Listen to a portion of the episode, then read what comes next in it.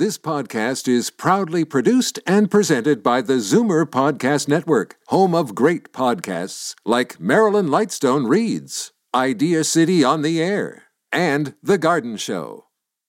You're listening to an exclusive podcast of The Garden Show with Charlie Dobbin, heard every Saturday morning at 9 on Zoomer Radio, the new AM 740.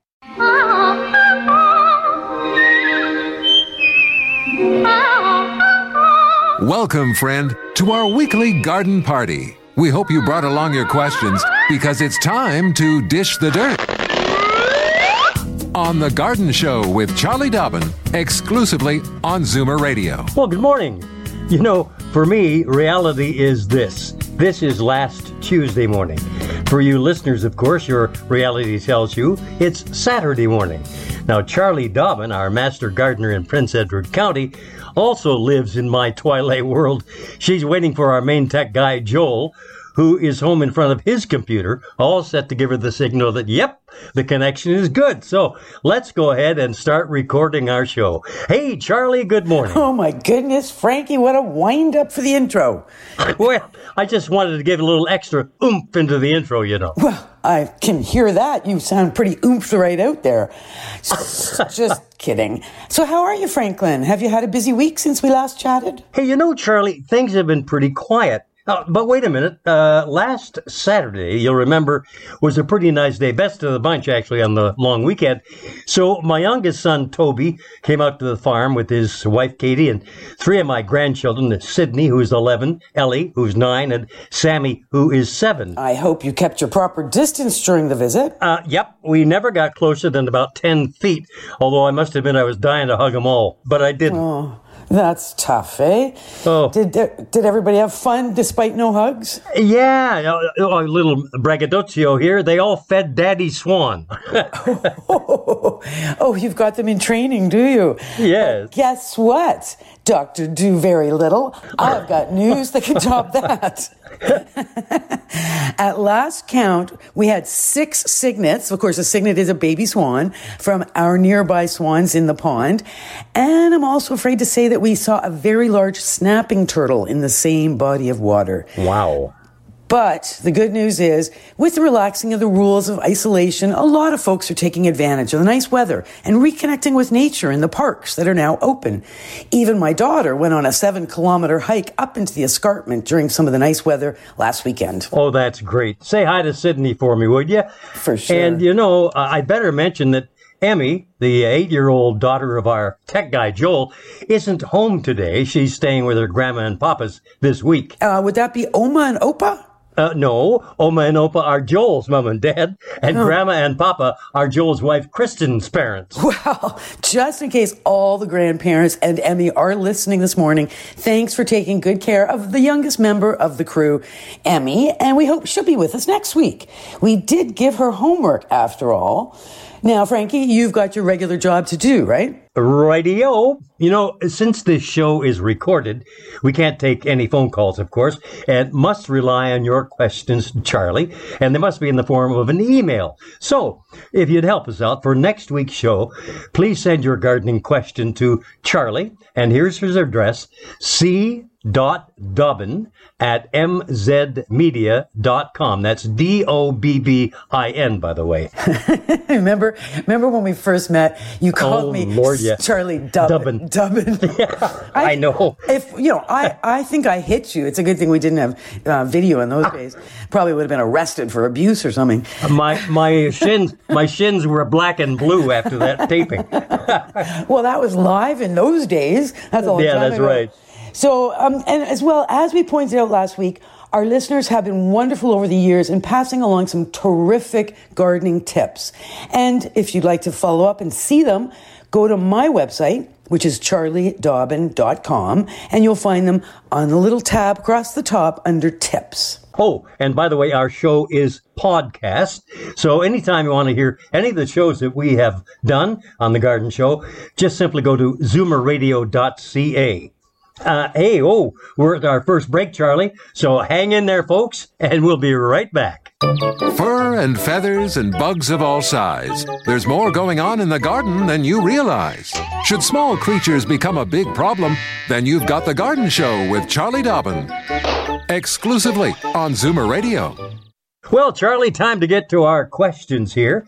I have a hey, we got a note from an old friend, Joan Love. Remember, Oh. Joan sent you those wonderful. Chocolates. Oh, man. You got it. There's the chocolate covered almonds to die for. Oh She's the my! best. Well, anyway, she says she says, when should you top dress gardens? Should you wait for plants to show themselves, or before they come up? So it's a good question. Um, it's easier to top dress before they show up because you don't have to work around the plants. But then again, you want to be careful that you're not piling whatever you're top dressing with on top of those little shoots that haven't yet poked their noses up through the surface of the soil.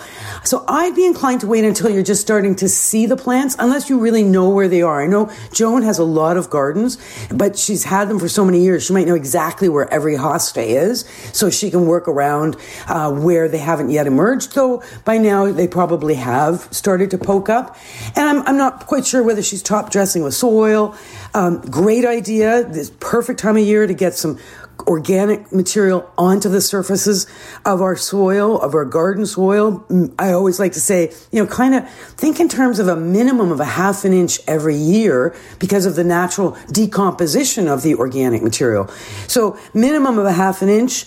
Um, but if she was talking about top dressing with a mulch, like the chips of bark, I would hold off on those. Always hold off with your mulch covering. That's a two to four inch or five to 10 centimeter layer of, of mulch till the soil has warmed up. So that's more like middle of June before we do any mulching. For now, top dressing with organic material, great idea. Okay, uh, I have a question here from Shirley, uh, whom I live with. uh, she, she's been dying to get this question to you, so I, I said I promised to ask. So she says, when should I put duck poo on my grass? Duck poo. Now, what the? Well, Where is she getting duck poo? Actually, from? there's a place on, uh, let's see, Aurora Road, uh, King Cole Duck Farms, and they, they sell it uh, right right uh, in a huge uh, lot. And it's actually, uh, I can't remember the name of the darn thing, but it, they advertise it right on the road there. It's okay. I remember getting um, duck compost from Pick a Mix. I actually met them at the home show years ago, and uh, they offered a bag, and it was great. It was it, you're right. It was bedding from the duck farm, very well composted, and the bedding is wood chips. So um, it's been composted. It's been outside for at least a year, if not longer, and mixed around. So it almost looks like shredded like kitty litter. It's very light. It's it's wood based. It has been saturated with duck manure, but it doesn't smell bad. Like it's it, it's and I top dressed my gardens with it. Now I guess Shirley's thinking about top dressing her lawn with it. Um, I'm always a little hesitant to put any kind of a manure product on a lawn if you're planning on walking on the lawn because manure products or you know products with manures in them tend to be a little on the sticky side when it gets wet. Um, I'd be more inclined to go with a lawn top dressing if I was Shirley and keep the duck poo for the gardens. And the time to do it is now. Get those lawns. If you particularly, that's always kind of the first thing we can get to are the lawns. So we rake out the dead stuff. We dethatch if we have a lot of thatch buildup. We aerate if we have access to a core aer- aerator. And top dressing and overseeding, absolutely yes. Now's the time. Okay, is there any particular brand that you would recommend, say a Scott's, uh, anything like that, or You mean like you mean for lawn top dressing? Yeah, Or yeah. For, well, Scott's is more of a fertilizer company, but um, you know what? Just looking at the Pick a Mix website, they have something called the Grass Grower Lawn Top Dressing. It is not inexpensive, but it is a, a nice weedless mix comprised of 60% compost blend and 40% coarse sand, which is a very good idea because we don't want to just put straight topsoil or triple mix onto our lawns. We want to ensure we've got good drainage through all the grass plants. Uh, and that's exactly what I'm doing here is sorting out with whoever's going to be hydro seeding my new lawn, uh, what percentage of, of sand versus soil we're going to be putting down over top of my rather ugly fill.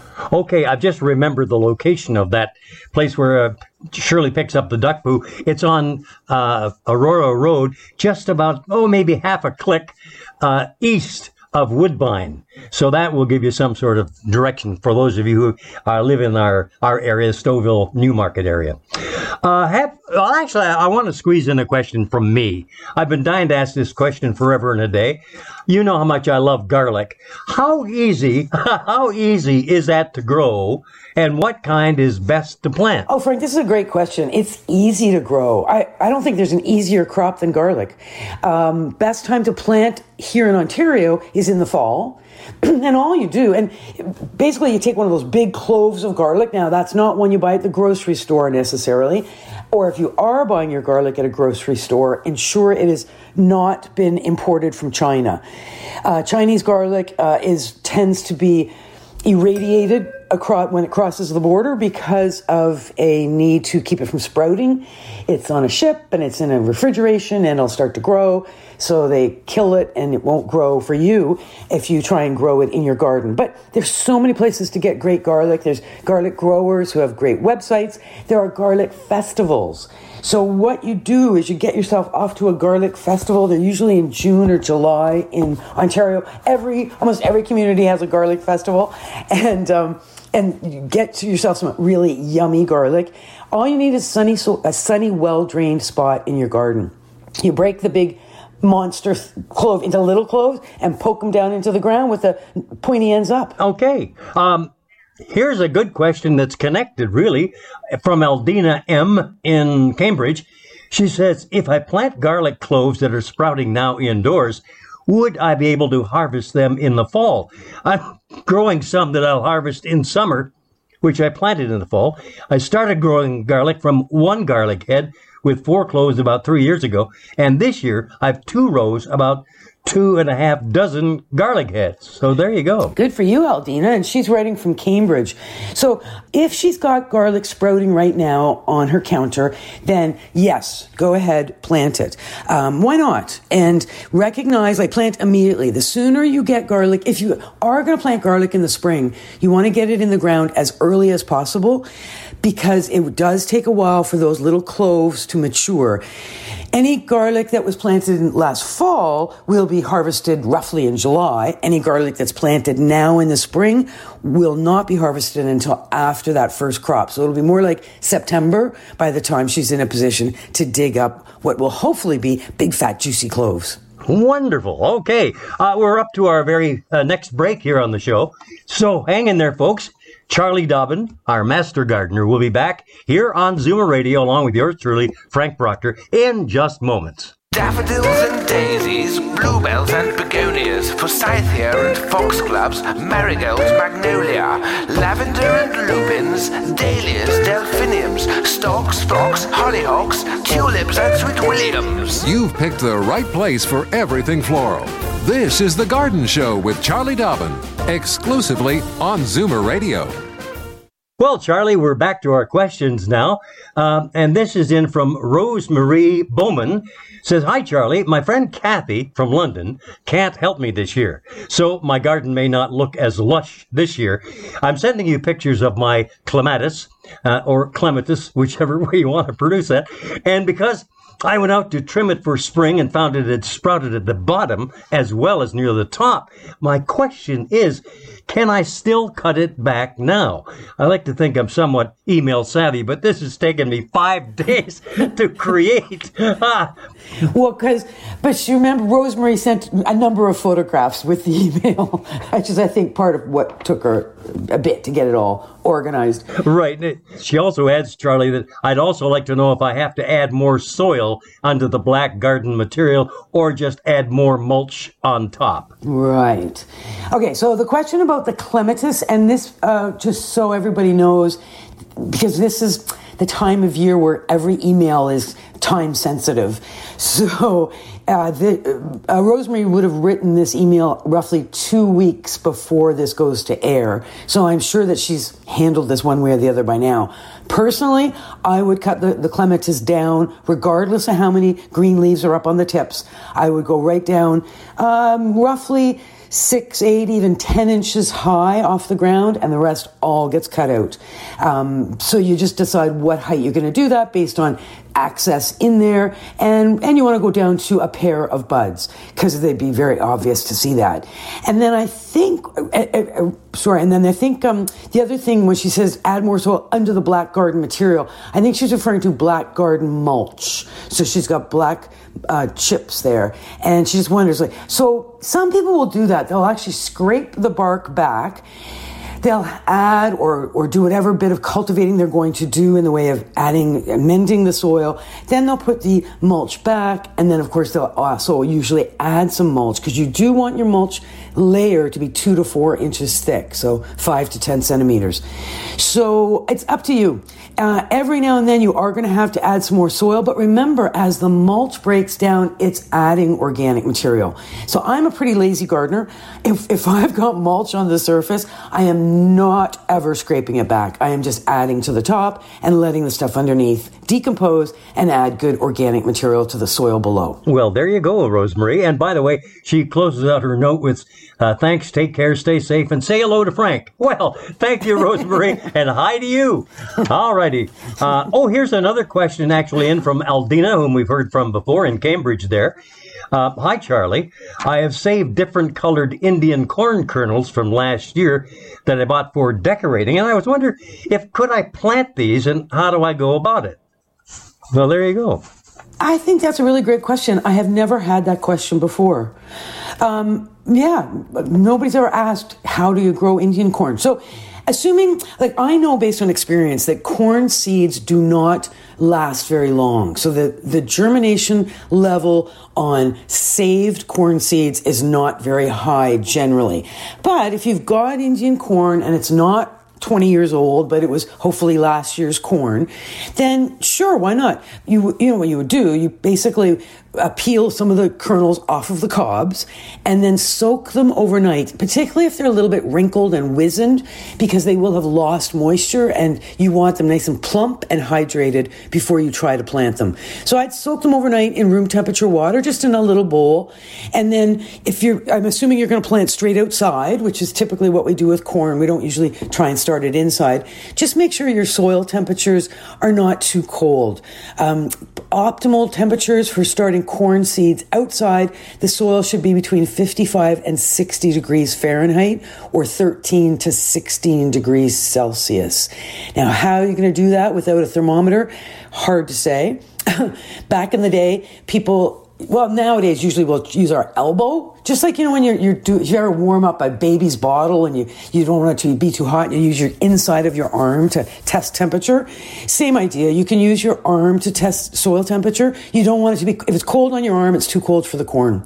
And then plant those seeds one to two inches deep, anywhere from eight to twelve inches apart, depending on the size of the ears, and see what happens. Why not? A ton of fun. One quick little uh, addendum though, if you're growing corn you're planning on eating, because remember, the so-called Indian corn is the colored ornamental corn. We, we can eat it, but we don't usually. But if you're growing sweet corn that you do plan to eat, try and keep these corns well apart from each other. Otherwise, you're going to get a whole bunch of cross-pollination and you're going to end up with some really weird looking corn. Okay. Heavens knows we don't want weird looking corn. Okay. uh, here, here's a note from uh, let me see. Oh, yeah, Anne in Oakville. Hi, Charlie. I have a huge blue spruce in my front yard. A lot of needle, needles came off this year. Should I get rid of them? And then she says, I try to grow hostas and ferns under the tree. It never gets really big. It gets a little bit of morning sun under half of it. Now, I put some begonias under that tree. They look okay. Do you recommend anything else that will flourish under it? Hmm. That's, that's from Anne in Oakville. Huge blue spruce. Funny thing about those huge blue spruces, uh, they start out like puppies and they turn into Great Danes, and they do get huge. So, what do you do with all those needles? Many people get tired of look, having all those needles piling up, and they will rake some of them up. Uh, and if you or a neighbor are growing rhododendrons or azaleas, or magnolias or blueberries. uh, or hydrangeas, then save some of those spruce needles and use them as a mulch around the base of any of the acid loving plants that I just mentioned. So these are plants that prefer the pH less than neutral, and those needles treated like a mulch, so layered around the base of the plants, anywhere from an inch to two inches deep or thick, will slowly decompose and slowly lower and help maintain a lower pH around some of the acid loving plants. So I would do that. Whatever you do, well, it sounds like she already has. So people get frustrated with those big blue spruces, spruces in general, and they tend to limb them up. So they take off lower limbs. When the spruce wants to very naturally have branches right down to the ground, and when the snow falls, the snow just very naturally uh, cascades off of the spruce trees. They're the ones, you know, the Christmas card spruce trees.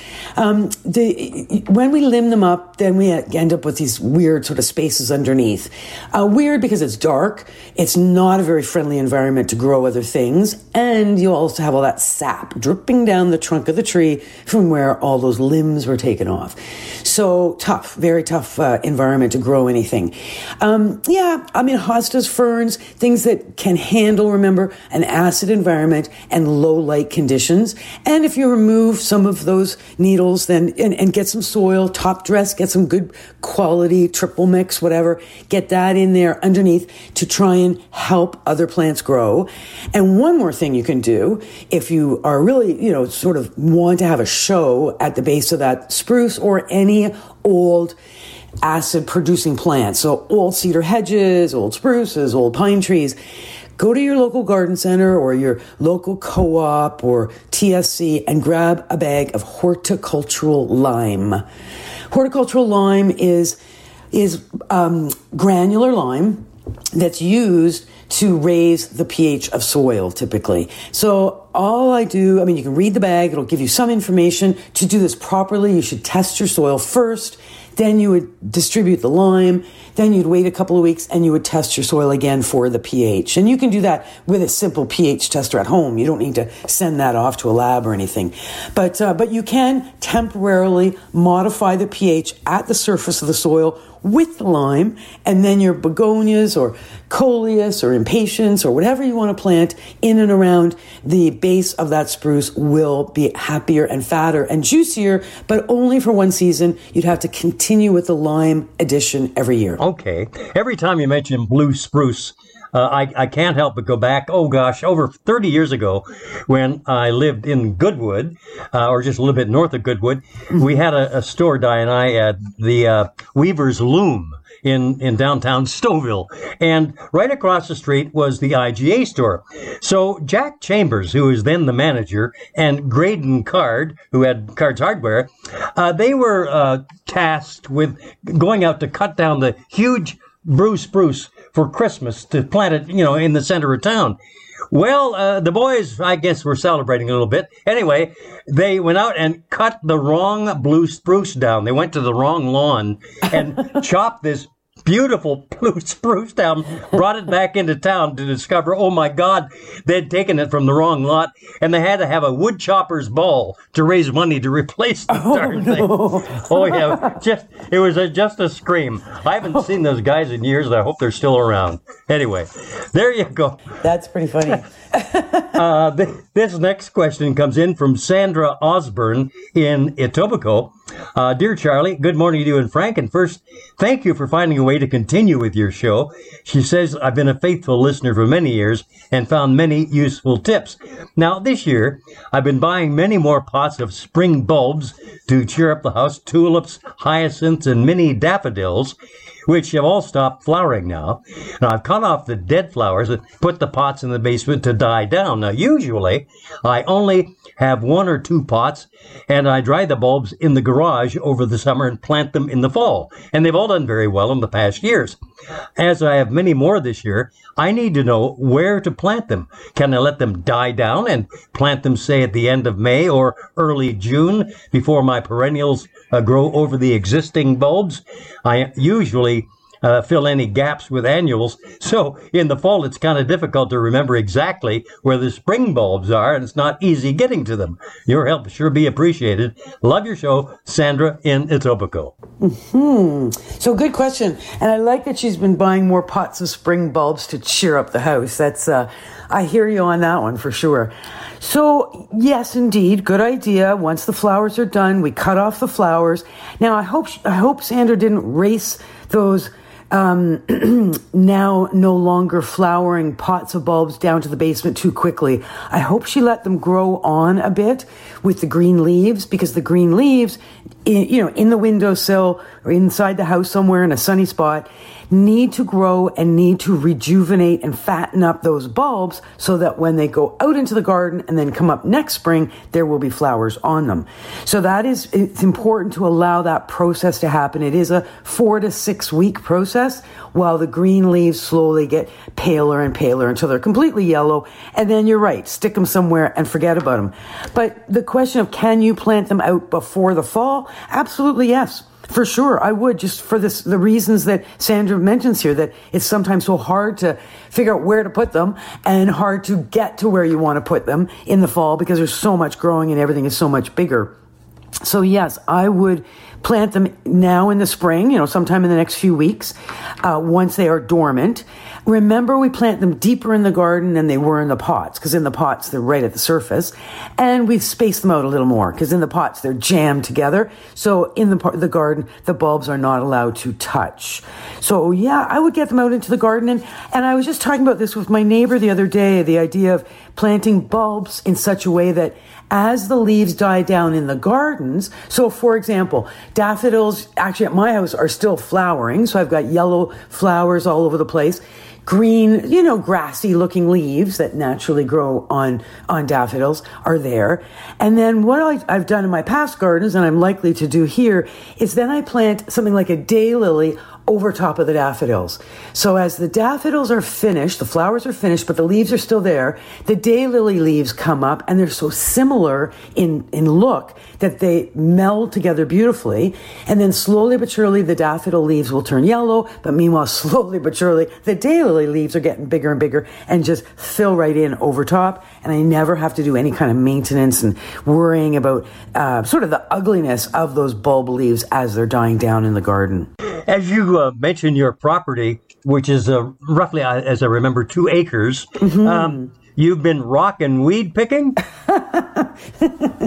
yep, that's pretty much what I've been doing. rock and weed picking. Well, Elliot's so cute. Like he needs things to do, right?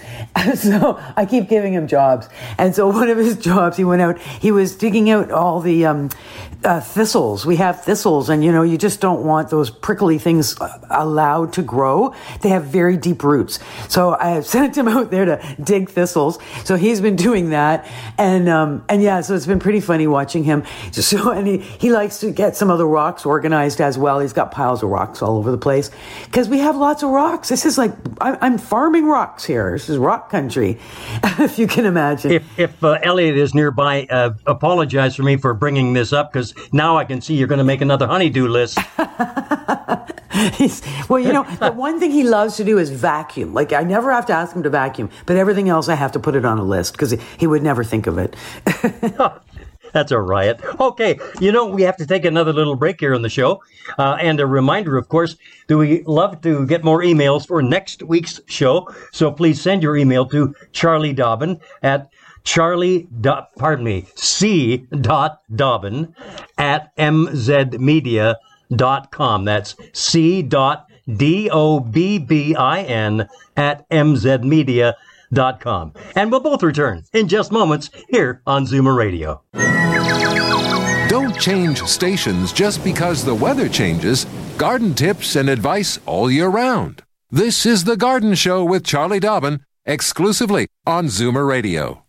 Frank Proctor here, along with Charlie David, as we're answering your emails. Have one here, Charlie, from Dorothy Brown. I recently moved to a new townhouse after my husband passed away. Unfortunately, he took all his lawn care tips with him. I detached or dethatched, pardon me, minimally fertilized and reseeded with new topsoil, but no sprouts yet. My lawn looks terrible next to everyone else in the development. Any tips? And also, can you tell me the name of the lovely tree on my front lawn? Well, obviously, she's sent a, a picture to you. And first of all, Dorothy, our condolences on the loss of your husband. Uh, so, Charlie, can you help her out? Yeah, thanks, Frank. Um, it is a lovely tree, and it doesn't really fit the criteria of any flowering, white flowering, spring flowering, ornamental tree off the top of my head. So I reached out to a couple of my tree friends, one of whom is Paul de Groot, who works at Connon Nurseries in Waterdown. And he got a little stumped by it too. So then he sent pictures around. So just so you know, Dorothy, your tree has been well viewed by lots of experts. And we've come up with what we think it is. Um, meanwhile, Dorothy also sent me some subs- subsequent photos that you haven't seen, Frank, of the leaves of her tree because the leaves are just starting to come out. It's so full of flowers. It's really pretty uh, white flowers. We're convinced it's a Bradford ornamental pear. So that's a pear that does not f- set fruit. It's grown typically just for its beautiful flowers. And then it gets a nice, nice shiny green leaves and very nice fall color usually. So a, a, a, good looking tree in a, you know, in a townhouse, it's a small ornamental tree. So it's a good choice for in there. So enjoy that tree. Now, in terms of your lawn, you're right. It does look pretty patchy. But you've done the right things. You've raked it. Um, i imagine you probably don't do your own lawn mowing in there because townhouses so often will have a contractor who does all the mowing. Um, you will you've you've roped it off so that looks like the mower people aren't able to go in and mow. I would next time they're there, get them to mow it because some of it's long, some of it's short. The long stuff's falling over, shading the uh, the bare patches. So you need to expose those bare patches You've added some soil, you've top dressed, you've overseeded. You know what's your biggest job right now? Water. You've got to maintain moisture on those grass seeds. It's a minimum of 10 days, could be as much as two weeks before you'll see anything. Depends on temperature, air temperature, soil temperature. Uh, but it's, if it's sunny weather, you need to be out there watering, sprinkling, not, not soaking to runoff point, but certainly saturating those seeds. So whether you do that once a day or twice a day, that's your job. And those uh, seeds, you know, if you've got good quality seeds, they should come up no problem. Just be patient and maintain the water, and everything should turn out just beautifully. Okay. Uh, here's a note from Ruth Stedall. says, Good morning, Charlie. I enjoy listening to your show weekly with Frank, and I was wondering if you could tell me which kind of fertilizer with a weed killer you recommend. What do the numbers stand for? Uh, 34, 12, that sort of thing. Then she goes on to say, and once again, we offer our condolences here. My husband, Charlie, passed away with Parkinson's, and he was the avid gardener and knew the answers, not me. But I've requ- acquired some skills, and I'm doing my best to keep it up. Peterborough and the county had a home beautification program many years ago, and we won first place the first year of the program, but we didn't know we'd been entered. We were invited to a dinner by the local realtors and presented with a huge painting of our home by a local artist so thank you for your uh, response in advance, Ruth Stedall. So again, um, I guess the answer, what, what, what are the numbers standing for on those uh, packages that you get from the garden centers? All right, so those are those three numbers. Uh, so uh, in her case, she gave us an example 34012. All fertilizers, whether they're lawn fertilizers or houseplant fertilizers or rose fertilizers, always will have three large numbers separated by hyphens in between. And if you look more closely on the bag, there'll be other items in the fertilizer, not just these three items. So the first number represents nitrogen. The second number represents phosphorus or phosphoric acid. And the third number represents potassium or potash. So NPK are the um, call letters, if you will, off the periodic table. So NPK, nitrogen, phosphorus, potassium. Why are those numbers so important and why are they always the first thing we see on a fertilizer? Because these are essential macronutrients. So these are nutrients required in large, large quantities, so to speak, for to feed and keep plants healthy. So I always um, tell people one of the easiest ways to remember what these three things do is nitrogen is for green growth or above ground growth. Phosphorus, the middle number, is for uh, encouraging roots and in some cases flower bud formation. And then the potassium, or the third number, is for all around vigor. So just remember NPK represents up, down, all around. So up growth, down growth, and all around growth. And um, when we feed a lawn, of course, we don't really want to grow flowers. So that's why usually that middle number is so low and the first number, nitrogen, is so much higher because we want to grow green blades of grass. We want leaves, we want stems. We don't, like I say, particularly want flowers. And the potassium that's so important for the all round vigor is most important late in the summer, in the fall, when we are doing our fall fertilizing. We want to ensure that the turf goes into these stressful times of winter in a situation where it's got, um, you know, good, proper nutrient around the plants and the lawn will come out of the winter, the stressful winter, in far better condition with a good fall fertilizer applied. So if you're only going to fertilize once a year, do it in the fall. If you're going to fertilize twice a year, do it in the spring and the fall. And then the question about the herbicide is a good one. We don't have weed and feeds anymore. We used to. Uh, in the States, as far as I know, you can still buy weed and feeds, but there's not too many of them around any longer.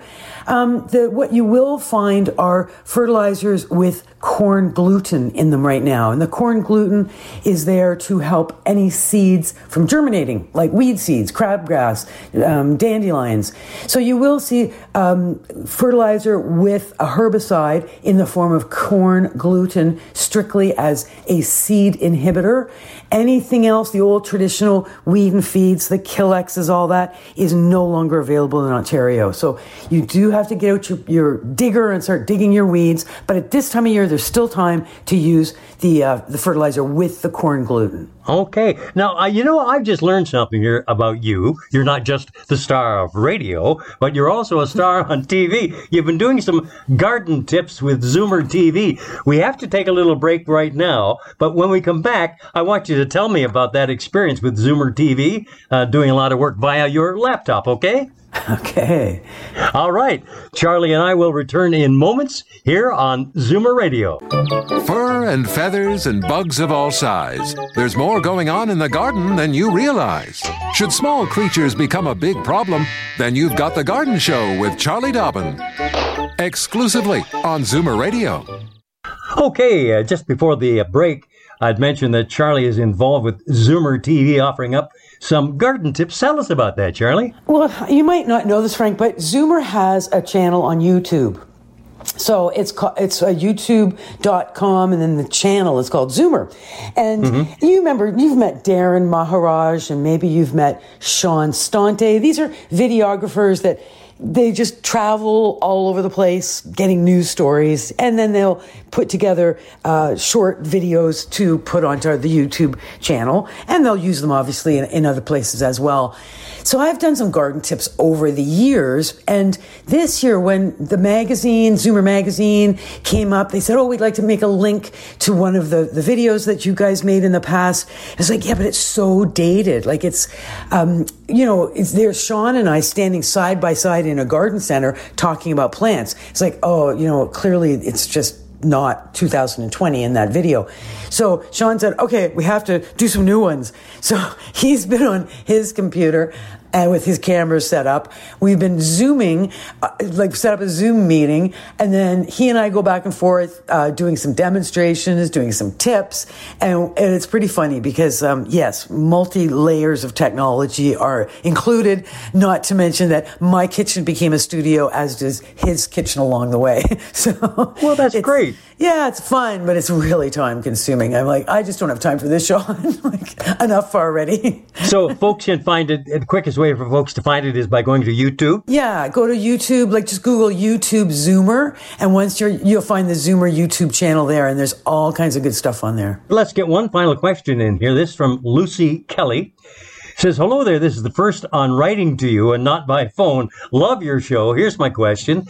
I have a very pretty almond tree. Now, flowers beautifully, but it keeps shooting up from the base of the tree. Uh, tried cutting the shoots, but they still come up, and the shoots are getting very hard and strong. Any ideas? There you are from Lucy Kelly in Grimsby. Right. So you know what that is. That's a tree that's been grafted. So there is a, a root that is not the same as the almond above. It's actually probably like a pear root or even a quince root underneath. And then there's the above ground growth, which is the chosen ornamental plant. And we do that because the chosen ornamental plant may have a root system that's quite weak or not very hardy and doesn't withstand our winters very well. So grafting is done very, when the plants are very young, the two different plants are put together uh, as one plant plant, and then the top growth of the rootstock is cut off and composted, and we allow the chosen ornamental, in this case, almond, to grow. So the challenge is that these are called suckers. When you get all that growth off the base of a grafted tree, we call them suckers. And they are a problem and they get worse. The more you cut them off, the more, like every time you cut one, now you get two in that spot. You cut those two, you get four. You cut four, you get, you know, it's exponential. Before you know it, you have a whole forest of suckers coming up at the base of a tree. So here's my tip. It's a bit late. I wish I'd known about this earlier. Lucy, I would have given you advice a few years ago on this. Whenever you see suckers coming up from the base of a tree, get out your trowel, peel back the soil, peel back whatever's there, the mulch, follow that sucker down and break it off from the base from where it's coming from. It's growing off the root. You don't want to cut it. You want to actually use your thumb and you want to peel it backwards off the the root it's growing from or the stem it's growing from wherever it's growing from break it off. And when you do that it will not grow back. So it is a process. You have to do it all the time. So what you're going to do now same thing, pull back the soil. Uh, in this case, it's going to be very difficult to ever break off the big old ones, but still you got to cut them as low as you possibly can. So you got to get below ground level. Um, yes, there's really, that's, that's the best advice I've got. Like I don't have anything else because anything you poison those suckers with will hurt the tree. So um, mulch might help slow them down a bit, but first take them, remove and cut, cut and or break any of those suckers uh, as far down as you possibly can to slow down the growth. And it usually happens now. It's a real spring thing. It's when the plants are, you know, woo, it's spring. Everything starts to grow f- from every direction. Right? hey, you, you uh, by the way, had uh, an extra question come in, but late last night, so I don't have a copy of that. But uh, do you want to deal with that? Sure. Diane Sovereign sent this in. She lives in Simcoe. She says, My husband and I listen to your show every week. Lately, uh, we started doing major house cleaning, wanting to unclutter closets and cupboards. Years ago, I used to buy a lot of sa- sale items such as baking mixes like cake and muffins, jelly powders, and pudding mixes, etc., and canned pie fillings, thinking I would make all of these wonderful creations. However, I never got around to it. So my question is, can any of these items be thrown into the composter? We try to recycle and reuse as much as possible for the environment and would like to discard these items in a responsible manner. Any directions would be most helpful and uh, waiting and hoping for warmer weather from Diane. Okay, great question. And the answer to your question is no, you cannot put those in your composter. Sugar does not go in the composter, anything sugar based. Composters are strictly for vegetable matter um, or, well, yeah, really, literally vegetable matter. So even coffee grounds are vegetable matter. Uh, old salads, as long as there's no dressing on them, are vegetable matter. Uh, yeah, you know, banana peels, mango pits, all that sort of stuff goes into the composter. I would never put anything that's animal based, uh, and I would never put any sugar items into the composter because you will end up attracting so much in the way of varmints. You'll have mice, you'll have rats, you'll have who knows moving in there, but you're going to have uh, it'll be a mess. So you'll have to dispose of those just through the green bin program if you have it. Otherwise, it's straight into the landfill. Thanks for the question. Okay, and I'm looking at the little clock as it's doing a countdown in our final segment, and where did the time go? That's amazing. We've got to close up shop for another week, but Charlie, it's been great. Wonderful questions, by the way, folks. Thank you so very much. Mm-hmm. And keep, Keep in mind, we're yeah, we're looking for more for next week's show. C. Dobbin, D O B B I N, at mzmedia.com. Thanks, Frank. And just a, uh, just a quick shout out to Liz Primeau, who wrote the Bible on garlic, because you asked about the garlic earlier in the show. So there's a book that's called In Pursuit of Garlic, an intimate look at the divinely odorous bulb. So anybody who wants to know more about garlic, get a hold of this book by Liz Primeau. She's Ontario based. Thanks, everybody. Thanks, Frank. Thanks, Joel. Thanks to the great questions. See you all again next week. This has been an exclusive podcast of The Garden Show with Charlie Dobbin. Heard every Saturday morning at 9 on Zoomer Radio, the new AM 740. This podcast is proudly produced and presented by the Zoomer Podcast Network, home of great podcasts like Marilyn Lightstone Reads, Idea City on the Air, and The Garden Show.